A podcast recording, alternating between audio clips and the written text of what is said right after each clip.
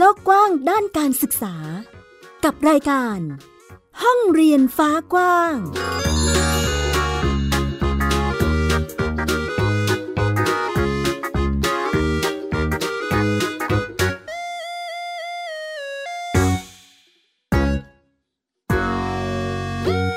สวัสดีค่ะ ต้อนรับคุณผู้ฟังทุกท่านเข้าสู่รายการห้องเรียนฟ้ากว้าง อยู่กับแม่หญิงสกาวรัฐวงมั่นกิจการที่ www.thaipbspodcast.com ค่ะ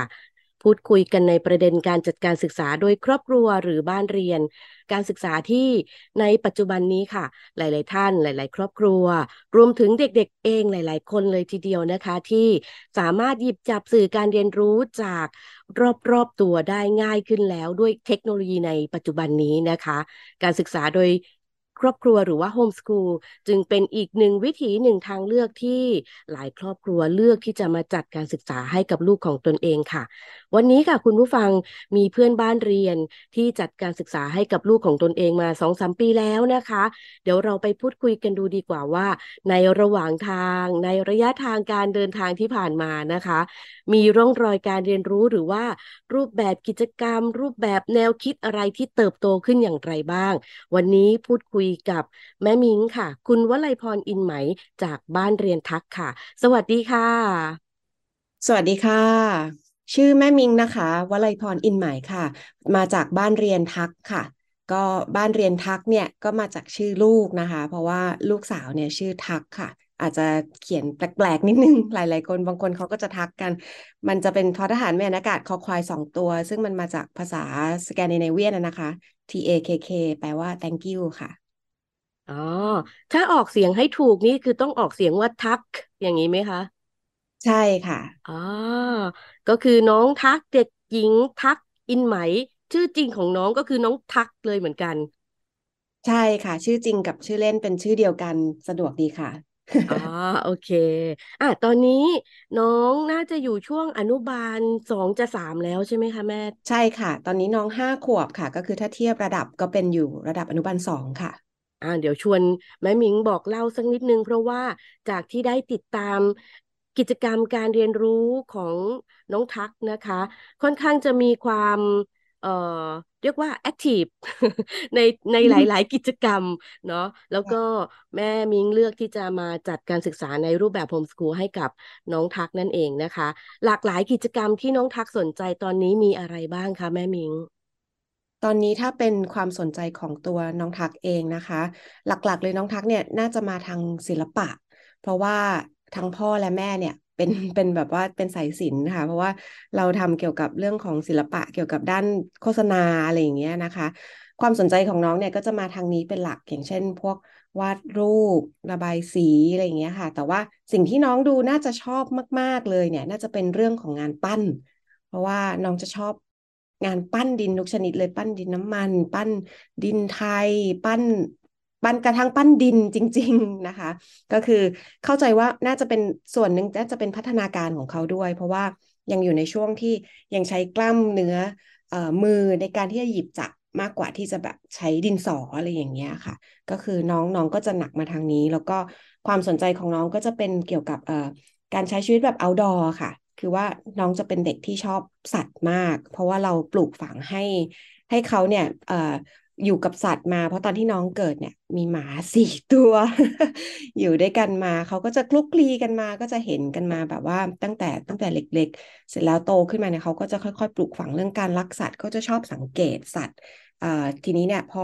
การได้อยู่นอกบ้านอย่างอย่างถ้าอยู่ในกรุงเทพอะค่ะ เราก็จะเขาก็จะชอบอยู่ในสวน เขาจะชอบไปนั่งดูไส้เดือน ไปนั่งดูผีเสื้อไปนั่งดูหนอนอะไรของเขา แล้วก็ทำให้ความชอบเขาเนี่ยก็คือเขาจะชอบชีวิตเอาดอร์แล้วก็จะชอบสัตว์ไปด้วยอะไรอย่างเงี้ยค่ะ อันนี้เป็นเป็นเป็นความสนใจของน้องน้องทักมากกว่าที่จะมานั่งเอ่อเขียนก็ไก่หรือคัดลายมืออะไรเงี้ยน้องจะไม่แบบชอบแบบนั้นเท่าไหร่ค่ะ จากกิจกรรมที่แม่มิ้งได้บอกเล่ามา ค่อนข้างจะเห็นชัดเจนถึงความใช้ในรูปแบบของจินตนาการหรืออพัฒนากล้ามเนื้อตามช่วงวัยของเขาเลยทีเดียวนะคะ ในส่วนนี้เคยมีความกังวลไหมคะแม่มิ้งแบบ เอ๊ะ ฉันมาโฮมสคูลให้ลูก แล้วก็เป็นกิจกรรมที่เขาใช้ศิลปะคือเหมือนกับเรียนรู้จากครอบครัวเนาะเรียนรู้จากคุณพ่อคุณแม่เลย อันนี้มีความกังวลว่าเขาจะมีการ ขาดส่วนไหนอะไรไปบ้างไหมคะ จริง ๆ ช่วงแรกเนี่ยกังวลมากเลยค่ะ เพราะว่าคือเอ่อของของทักเนี่ยจะกังวลเรื่องของสังคมแล้วก็การเข้ากับคนอื่น เพราะว่าเราเข้าใจว่าเด็กที่ไปโรงเรียนเนี่ยเขาจะต้องได้รับการฝึกฝนในการเข้าสังคมในการที่จะรับมือกับคนอื่น แก้ปัญหาเฉพาะหน้า แล้วก็อยู่ร่วมกับคนอื่น การให้และการรับโดยเฉพาะอย่างยิ่งเนี่ย ครอบครัวเราเนี่ยจะเป็นแบบคือจะเป็นครอบครัวเดี่ยวจริง ๆ เราจะอยู่กันพ่อแม่ลูกไม่มีพี่เลี้ยง นานๆทีเจอญาติพี่น้องอะไรอย่างเงี้ยค่ะ เขาก็จะไม่ได้แบบคลุกคลีกับเอ่อคนเยอะๆตลอดเวลาอะไรเงี้ยก็คือความสันโดษเราค่อนข้างสูง สิ่งที่กังวลที่สุดก็คือเรื่องของสังคมจริง จากนั้นเนี่ยก็ก็พยายามพาเขาไปไปจอยกลุ่มต่างๆ อย่างเช่น บางทีก็จะมีพวกเพลงกรุ๊ปใช่ไหมคะ แล้วก็เอ่อ อย่างหนึ่งก็คือเวลาพ่อแม่อย่างเงี้ย เราไปไหน เราก็จะพาลูกไปด้วย ไม่ว่าเราจะไปทำงานไปพบปะไปอะไรเงี้ยค่ะ ก็คือเราชดเชยตรงนี้ด้วยการพาเขาไปเจอกลุ่มต่างๆ ที่เขามีนัดมีอะไรกัน ซึ่งตรงเนี้ย เราก็ต้องหาข้อมูลเยอะนิดนึงว่ามีใครเขาทำอะไรกันยังไงที่ไหนอะไรเงี้ยค่ะ ทั้งกลุ่มบ้านเรียน กลุ่มที่เป็นเรียนเสริมเอ่อ homeschool เอ่อทั้งกลุ่ม homeschool กลุ่ม playgroup ต่างๆอะไรเงี้ยค่ะ แล้วก็ขยันพาเขาออกไปข้างนอก ไปเที่ยวไปดูนู่นดูนี่พาไปเจอคนนั้นคนนี้ มันก็ชดเชยสิ่งนี้ได้ แล้วก็สิ่งสิ่งหนึ่งที่ feedback จากคนอื่นมา พอเวลาเราไปข้างนอกเนี้ยค่ะเขาก็คุยกันว่า น้องเรียนที่ไหนอะไรยังไงกันอะไรเงี้ยเราก็บอกอ๋อน้องเรียน homeschool ค่ะ ทุกคนก็จะแบบว่าผลลัพธ์ก็คือ ทุกคนจะแบบ อุ๊ยดูเป็นเด็กโฮมสคูลที่ไม่กลัวสังคม เพราะว่ามันมีอย่างหนึ่งคือ mindset ของคนอื่นที่ที่ทำที่ส่งลูกลูกไปโรงเรียนตามปกติเนี่ยเขาจะรู้สึกว่าเด็กโฮมสคูลน่าจะเข้ากับคนอื่นไม่ได้ เพราะว่าไม่มีการฝึกฝนตรงนี้ แต่กลับกลายเป็นว่าโอเคของเราเนี่ยคือเขาก็ได้รับการฝึกฝนพอประมาณจากการที่เราพาไปนู่นไปนี่ทำให้เวลาเขาไปเจอสังคม เขาก็จะไม่กลัว เขาก็จะแบบกล้าที่จะเข้าหาคนอื่น แต่เพียงแต่เราก็จะต้องสอนว่าให้ระวังคนแปลกหน้า เขาก็จะกล้าที่จะเอ่อเข้ากับคนแปลกหน้าได้นะคะ แล้วก็ไม่กลัวแล้วก็ทำให้หลาย ๆ คนเนี่ยก็เซอร์ไพรส์ว่าอ๋อโอเค มันก็ไม่ได้ไม่ได้แย่อย่างที่คิดเนาะการเป็นเด็กโฮมสคูลทำให้เราเข้าใจว่าสังคม การมีสังคม การฝึกการมีสังคมของเด็กเนี่ยต่อให้จะเป็นเด็กโรงเรียนหรือเด็กโฮมสคูลเด็กทั่ว ๆ ไปเนี่ย ระบบทำให้เราเข้าใจว่า เด็กจำเป็นจะต้องมีสังคมด้วยเด็กอายุวัยเท่า ๆกันเท่านั้น ซึ่งสิ่งที่ทำให้เรารู้ก็คือมันไม่จำเป็นเด็กๆเนี่ย สามารถมีสังคมที่หลากหลายได้เพราะทักไม่ได้เจอแทบจะไม่เจอเด็กวัยเดียวกัน แต่จะเจอเด็กที่อายุมากกว่า น้อยกว่า และผู้ใหญ่ไปเลย ก็สามารถฝึกฝนให้เด็กคนหนึ่งสามารถมีทักษะในการเข้าสังคมได้เหมือนกันค่ะ อันนี้คือสิ่งที่พ่อแม่ได้รับค่ะอ่าแสดงว่าในมุมของการเรียนรู้ที่เราได้เพิ่มเติมมา ก็คือการเรียนรู้ว่าอ่าสังคมของลูกหรือว่าของทุกคนก็แล้วแต่เนาะไม่จำเป็นจะต้องอยู่กับคนที่อายุเท่าเท่ากันเท่านั้น ใช่ไหมคะ ใช่ค่ะ อ่า โอเค ของน้องทักน่าจะแบบสุขสันต์หันษาทีเดียว เพราะว่ามีกิจกรรมที่แม่มิ้งบอกว่าพาออกไปเพลย์กรุ๊ปกับเอ่อกลุ่มต่างๆ เนาะ หลากหลายมากค่ะมายทีเดียวค่ะ อันนี้ก่อนที่เราจะออกไปข้างนอกอะค่ะแม่มิ้งมีการต้องเตรียมความพร้อมหรือทำความเข้าใจอะไรกับน้องทักยังไงบ้างคะหลักๆเลยค่ะ อันเนี้ยน่าจะมาจากการที่เราฝึกฝนคือตั้งแต่มีลูกมาด้วยความที่เป็นคนที่ไม่ได้เคยคิดมาก่อนว่าตัวเองจะมีลูก ดังนั้นเนี่ยตอนที่จะมีลูกก็จะหาข้อมูลเยอะมากว่า เราจะสอนลูกไปในทิศทางไหนดี ก็ไปเจอเพจของคุณหมอประเสริฐนะคะ ซึ่งแบบโหแบบขอบคุณคุณหมอมากๆ เพราะว่าพื้นฐานหลาย ๆ อย่างที่คุณหมอให้เราฝึกฝนกับลูกเนี่ย มันเห็นผลจริง ๆ ตอนที่ลูกค่อย ๆ โตขึ้นมา แต่ละสเต็ปที่คุณหมอบอกว่าให้สอนให้เล่นให้อะไรอะค่ะ ให้ฝึกวินัย ตรงเนี้ยค่ะ เราก็เลยลองทำอย่างมีวินัย แต่แต่ไม่ได้ไม่ได้แบบ เข้มงวดมาก เราก็มีความยืดหยุ่นตามสภาพ แต่สิ่งที่เรายึดจับแน่ ๆ ก็คือ เราฝึกฝนเรื่องของวินัย การรู้จักเวลา แล้วก็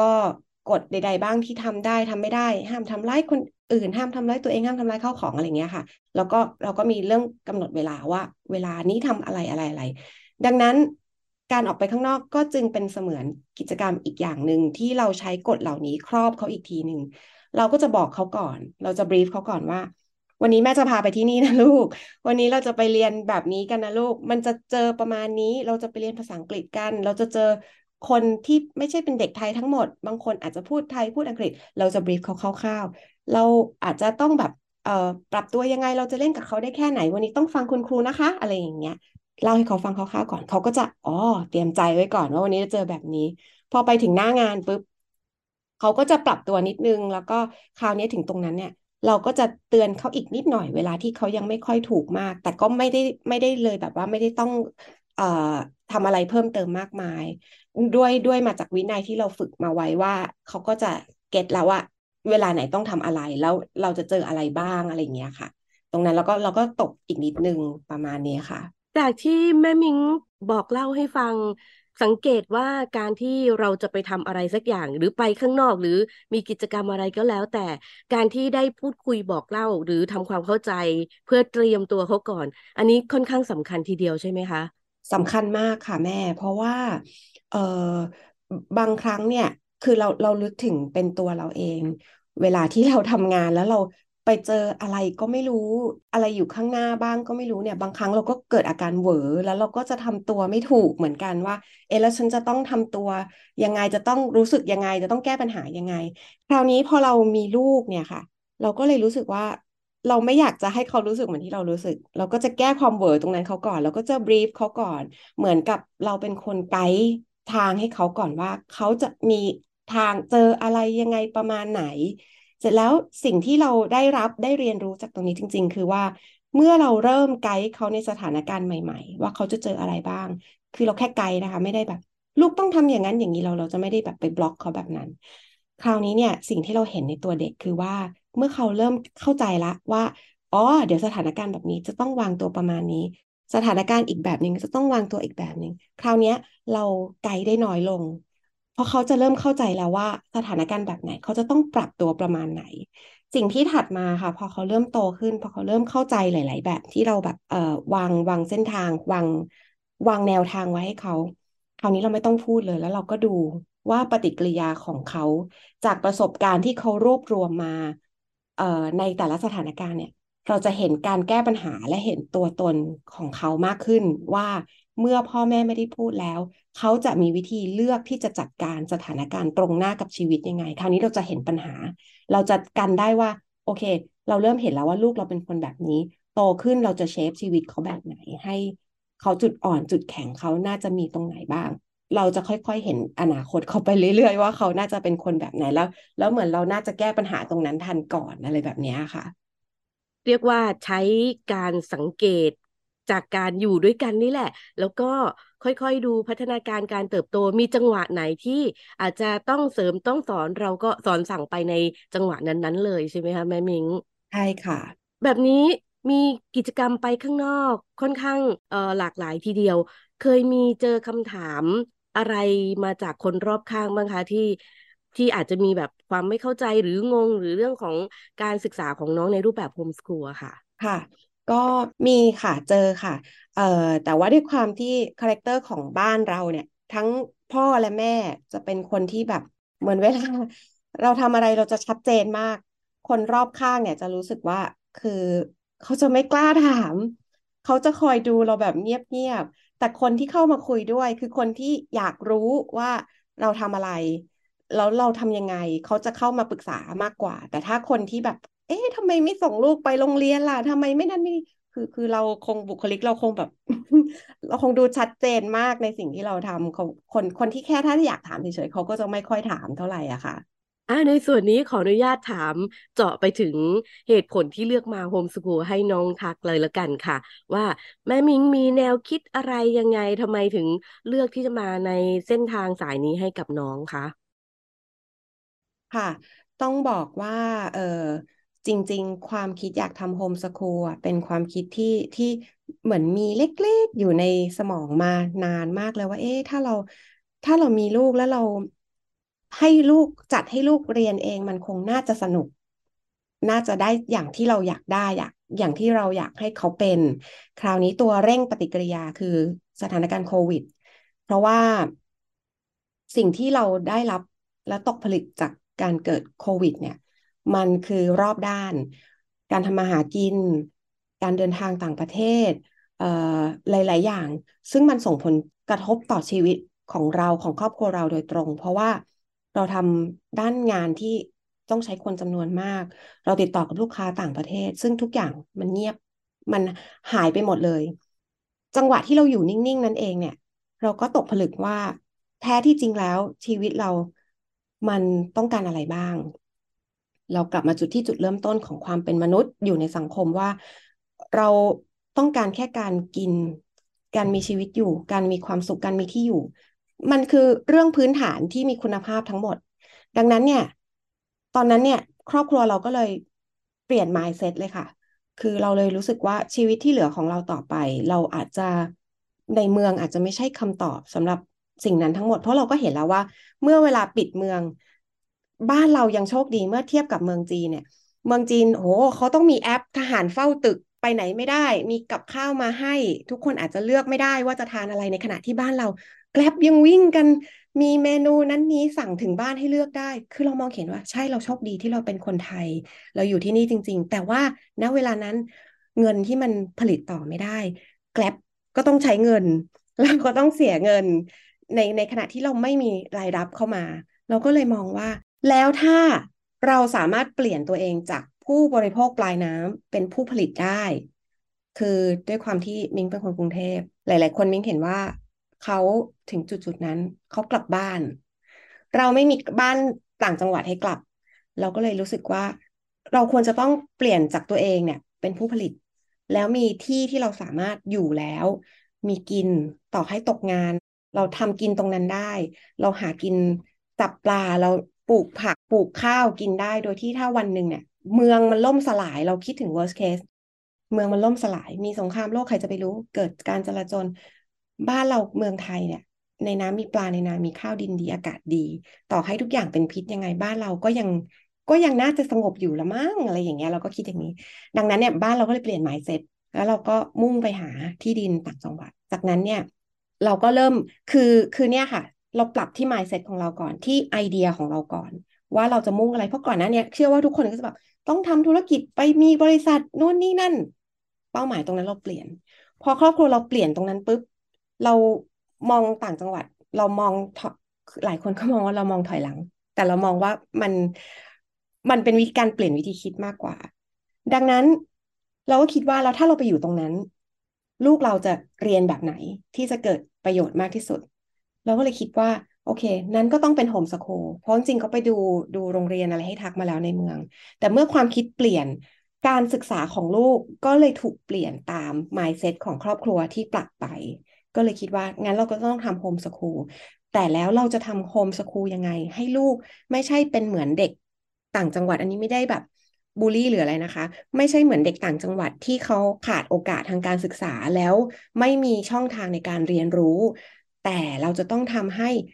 การที่เราอยู่ในเมืองและความรู้ทั้งหมด ความการเรียนรู้ทั้งหมดที่เราได้จากในเมืองเนี่ย ไปประยุกต์ใช้กับลูกเมื่อลูกอยู่ต่างจังหวัด ใช้อินเทอร์เน็ตให้เป็นประโยชน์ ใช้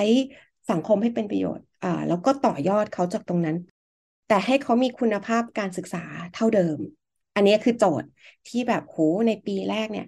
เราต่อสู้มาก เราไม่ได้ต่อสู้ค่ะ เราต่อสู้กับความคิดของตัวเอง เราต่อสู้กับความไม่รู้ของตัวเองว่า แล้วจะทำยังไงค่ะ อันนี้ก็คือเป็นจุดเริ่มต้นเป็นที่มา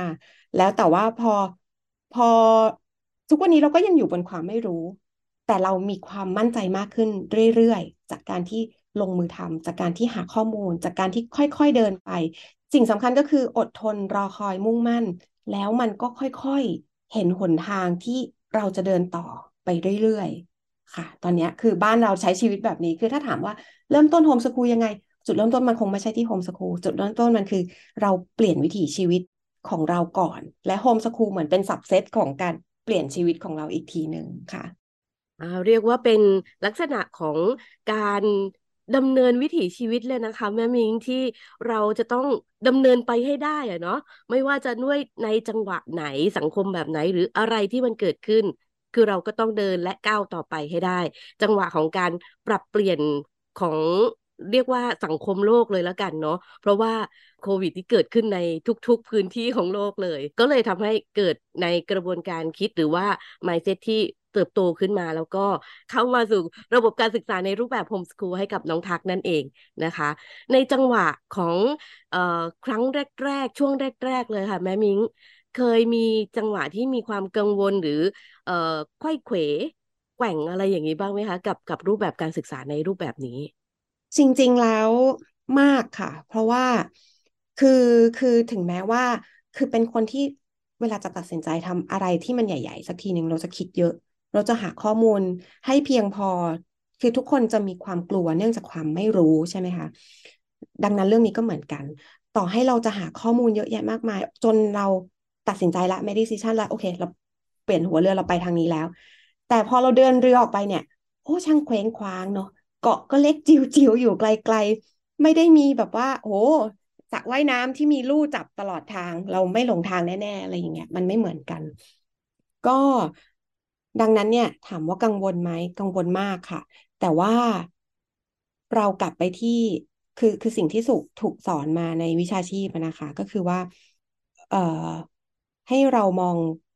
สมมติถ้าถ้าวิธีแรกเรามองไปที่เป้าหมาย ถ้าเรามองไม่เห็นเป้าหมาย ไม่เป็นไร แต่เรารู้ว่าเป้าหมายมันอยู่สักที่ตรงนั้น ดังนั้นเนี่ย ให้เรามองจุดต่อจุด เหมือนเหมือนอย่างที่เมื่อกี้บอกค่ะ พอเดินเรือแล้วมันโอ้เห็นเกาะจิ๋วๆแทบจะมองไม่เห็น แต่เข็มทิศมันบอกว่ามันต้องไปด้านเนี้ย แล้วแผนที่มันบอกว่ามันก็ต้องไปด้านเนี้ย เราก็ค่อยๆไป คือกลายเป็นว่าเราเป็นสเต็ป by สเต็ปชีวิตเราเป็นสเต็ป by สเต็ปโอเค แล้วจะยึดจากอะไร เราก็เลยยึดจากพัฒนาการลูก การที่เราจะให้คนคนหนึ่งโตขึ้นไปเนี่ย เราก็ต้องดูว่าในณอายุนั้นๆ สิ่งที่เราต้องพัฒนาเขามากที่สุดคืออะไร เราก็ไปเสริมตรงนั้น ค่ะ ก็คือใช้วิธีนี้ไปเสริมตรงนั้น เสริมตรงนั้นเสร็จปุ๊บคราวนี้มันจะเห็นว่าเขาจะถนัดอะไรเขาทำอะไรนานเป็นพิเศษเขาจะชอบอะไรเขาจะอะไรที่เขาขาดอะไรที่เขาอ่อน อะไรที่เขาเสริม เราจะหาวิธียังไง คือก็เลยกลายเป็นว่า คือความเปลี่ยนแปลงที่เกิดขึ้นของบ้านเราอย่างหนึ่งก็คือว่า อพอจากที่บอกว่าเราเปลี่ยนชีวิตเราเนี่ย แม่ก็เลยเปิดบริษัทอยู่ก็เลยลาออกเลย แล้วก็ถอนหุ้นจากตรงนั้นมา เพื่อจะเอาเงินทุนตรงนี้ไปไปทำเกษตรนะคะ ดังนั้นเนี่ย เลยคิดว่าสิ่งนี้เป็นสิ่งสำคัญ เพราะว่ามันต้องมีหนึ่งคนที่ประกบอยู่กับเขาแล้วดูว่าพัฒนาการณวันนั้นของเขาเนี่ยณช่วงนั้นของเขามันเป็นยังไง แล้วเราจะเสริมเราจะเพิ่มอะไรยังไง ดังนั้นเนี่ยเลยคิดว่าโอเค เวลาเนี่ยเป็นสิ่งที่สำคัญ เวลากับการคอยสังเกต ลูกเราเป็นสิ่งที่สำคัญ เพราะว่าตอนเนี้ยคือรู้สึกมากเลยว่าใช้ชีวิตแบบทดลองอยู่ เพราะว่ามันไม่ใช่แค่การศึกษา มันเป็นทั้งรูปแบบการใช้ชีวิต เพราะว่าหลาย ๆ คนอย่างก็พูดว่าการทำเกษตรก็เป็นการเปลี่ยนวิถีชีวิตเหมือนกัน เพราะฉะนั้นตอนนี้บ้านเรามันก็เลยเหมือนเปลี่ยนจากพลิกจากหน้ามือเป็นหลังมือ ดังนั้นถามว่าปลายทางคืออะไร โอ้เราจะบางคนก็ถาม เราจะหากินยังไง เราจะเลี้ยงลูกต่อไปแล้วลูกจะไปปลายทางอยู่ตรงไหน ไม่รู้ค่ะ ตอบเลยว่า ไม่รู้ค่ะ แต่ว่าสิ่งที่รู้คือ เรามีทิศทางของเราที่ชัดเจนแบบนี้ แล้วมันจะค่อยๆออกผล แล้วทางมันจะเริ่มให้เราเห็นชัดขึ้นจากบางที เราเห็นหนึ่งทาง เราจะเริ่มเห็นสองทาง เราจะเริ่มเห็นสามทาง เราจะเริ่มเห็นสี่ทาง มันจะค่อยๆต่อยอดออกไปว่า เราจะเริ่มทำอะไรกับลูกของเราได้บ้างในการเติบโตของเขาค่ะ อันนั้นนะคือเป็นเป็นสิ่งที่บ้านเราเป็นอยู่ค่ะ ชัดเจนทีเดียวค่ะแม่มิง อะในช่วงท้ายนี้ค่ะ ฝากให้เป็นกำลังใจเป็นข้อคิดในกลุ่มบ้านเรียนหรือว่าหลาย ๆ ครอบครัวที่อาจจะกำลังคิดว่า เอ๊ะ จะไปทางไหนยังไงดีจะโฮมสคูลให้ลูกได้ไหม ไม่ค่อยมั่นใจเลยหรืออะไรประมาณนี้ค่ะ แม่มิง อยากฝากนะคะ อย่างแรกก่อนเลยค่ะ คือเอ่อจะต้องคือด้วยความที่เป็นคนที่แบบ ถ้าสมมติว่าระบบไม่ตอบโจทย์ กับสิ่งที่เราต้องการ เราก็จะคิดนอกกรอบ แล้วถ้ามันไม่จำเป็นต้องเป็นแบบนี้ล่ะ ถ้าช้อยที่มีให้เราเลือกสิบช้อยนี้มันยังไม่โอเค เรามีช้อยที่สิบเอ็ดได้ไหม มีช้อยที่สิบสองได้ไหม ดังนั้นเนี่ยสิ่งแรกเลย ต้องรู้ความต้องการของตัวเองก่อนว่า ตัวเองอยากจะเดินไปแบบไหน อยากจะให้มันเป็นแบบไหน อยากจะให้ครอบครัวอยากให้ลูกเราเป็นแบบไหน คือไม่ได้บอกว่า ฉันอยากให้ลูกเป็นหมอ ฉันอยากให้ลูกต้องเป็นคนแบบนี้ คือมันไม่ได้แบบนั้น แต่อย่างน้อยอะเราเราทุกคนเนี่ยน่าจะมีความรู้สึก น่าจะมีความต้องการประมาณนึงว่า เออมันน่าจะเป็นประมาณไหน เมื่อเรารู้ความต้องการตรงนั้นแล้วปั๊บเนี่ยค่ะเอ่อแล้วเรารู้สึกว่าสิ่งที่อยู่ในระบบมันไม่ตอบโจทย์เรา สิ่งถัดมาที่ต้อง สิ่งถัดมาที่ต้องมีเลยคือ ความกล้าหาญอยากจะขอ อยากจะขอให้กำลังใจทุกๆบ้านว่า ถ้าคิดเหมือนกันว่า โอเค ในระบบมันไม่ตอบโจทย์ แล้วเราอยากจะจัดการศึกษาให้ลูกเอง แต่ทำยังไงดี มันจะไปทางไหนอะไรยังไง แต่ถ้าเรามีความรู้สึกแบบนั้นแล้วเนี่ย ขอให้รู้รู้เถอะว่า อยากกลัวเลย มีอีกหลายครอบครัวที่เชื่อว่าคิดเหมือนกันจากที่แบบพบปะพูดคุย ดังนั้นเราจะต้องมีความพ่อแม่อย่างเรานะคะ ต้องมีความมุ่งมั่น มีความกล้าหาญเราเป็น จุดยืนเป็นเสาหลักให้ลูก เท่านั้นคือ ในเมื่อเราเป็นผู้จัดการศึกษาให้ลูก ดังนั้นเนี่ย คุณจะต้องเข้มแข็ง จิตใจคุณจะต้องเข้มแข็งก่อน พ่อแม่เนี่ย เพื่อให้ลูกยึดเกาะได้ แล้วส่วนของกิจกรรมเนี่ยมันเป็นส่วนประกอบอีกทีหนึ่งเพราะว่าโฮมสคูลคือวิถีชีวิตคือการเรียนรู้โดยการใช้ชีวิต คุณจะอาวุธหรือไม่เอาก็ได้ แต่สิ่งสำคัญคือเมื่อคนคนหนึ่งเนี่ย เราปั้นให้เขาเติบโตขึ้นไป เขาจะเป็นคนอย่างไร อยู่ที่เราอยู่ที่คนเลี้ยง ดังนั้นอยากจะให้กำลังใจค่ะ รู้สึกว่าการโอ้จะแนะนำว่าจะเรียนแบบไหนอะไรไง ก็ไม่สำคัญเท่ากับการให้กำลังใจคนเป็นพ่อเป็นแม่ที่เป็นคนหลักในการทำโฮมสคูลให้กับลูกๆค่ะ ตรงนั้นสำคัญที่สุดค่ะ เรียกว่าจิตใจสำคัญที่สุดนะคะ ในทุกๆกระบวนการที่อยากจะเลือกอยากจะทำอยากจะเดินไปก็ให้มั่นใจนะคะอ่าในวันนี้รายการห้องเรียนฟ้ากว้าง ขอบคุณแม่มิง้งขอบคุณบ้านเรียนทักนะคะ ที่ได้มาบอกเล่าพูดคุย แล้วก็ทำให้เราได้เรียนรู้ไปด้วยกันกับเรื่องราวของแม่มิง้งเลยทีเดียวนะคะ ขอบคุณมากเลยค่ะ ขอบคุณมากค่ะแม่หญิง ค่ะในทุกๆวิถีในทุกๆการเดินทาง การเติบโตของลูกเราของครอบครัวเรานะคะ เราสามารถที่จะจัดสรรเลือกได้ ให้เหมาะสมกับทุกๆสถานการณ์ที่เกิดขึ้นนั่นเองนะคะ ลองเลือกลองจัดสรรกันดูค่ะว่า ในรูปแบบไหนที่จะเหมาะสมที่จะทำให้เราสามารถเติบโตไปได้อย่างมีความสุข ในรูปแบบครอบครัวของเรานั่นเองนะคะและนี่คือทั้งหมดของรายการห้องเรียนฟ้ากว้างในวันนี้ค่ะ กลับมาพบกับแม่หญิง และรายการห้องเรียนฟ้ากว้างได้ใหม่อีกครั้งที่ www.thaipbspodcast.com นะคะสำหรับวันนี้ลาไปแล้วค่ะ สวัสดีค่ะ ติดตามรายการได้ทางเว็บไซต์และแอปพลิเคชันของ Thai PBS Podcast Spotify SoundCloud Google Podcast Apple Podcast และ YouTube Channel ของ Thai PBS Podcast Thai PBS Podcast Real the world, we're the voice.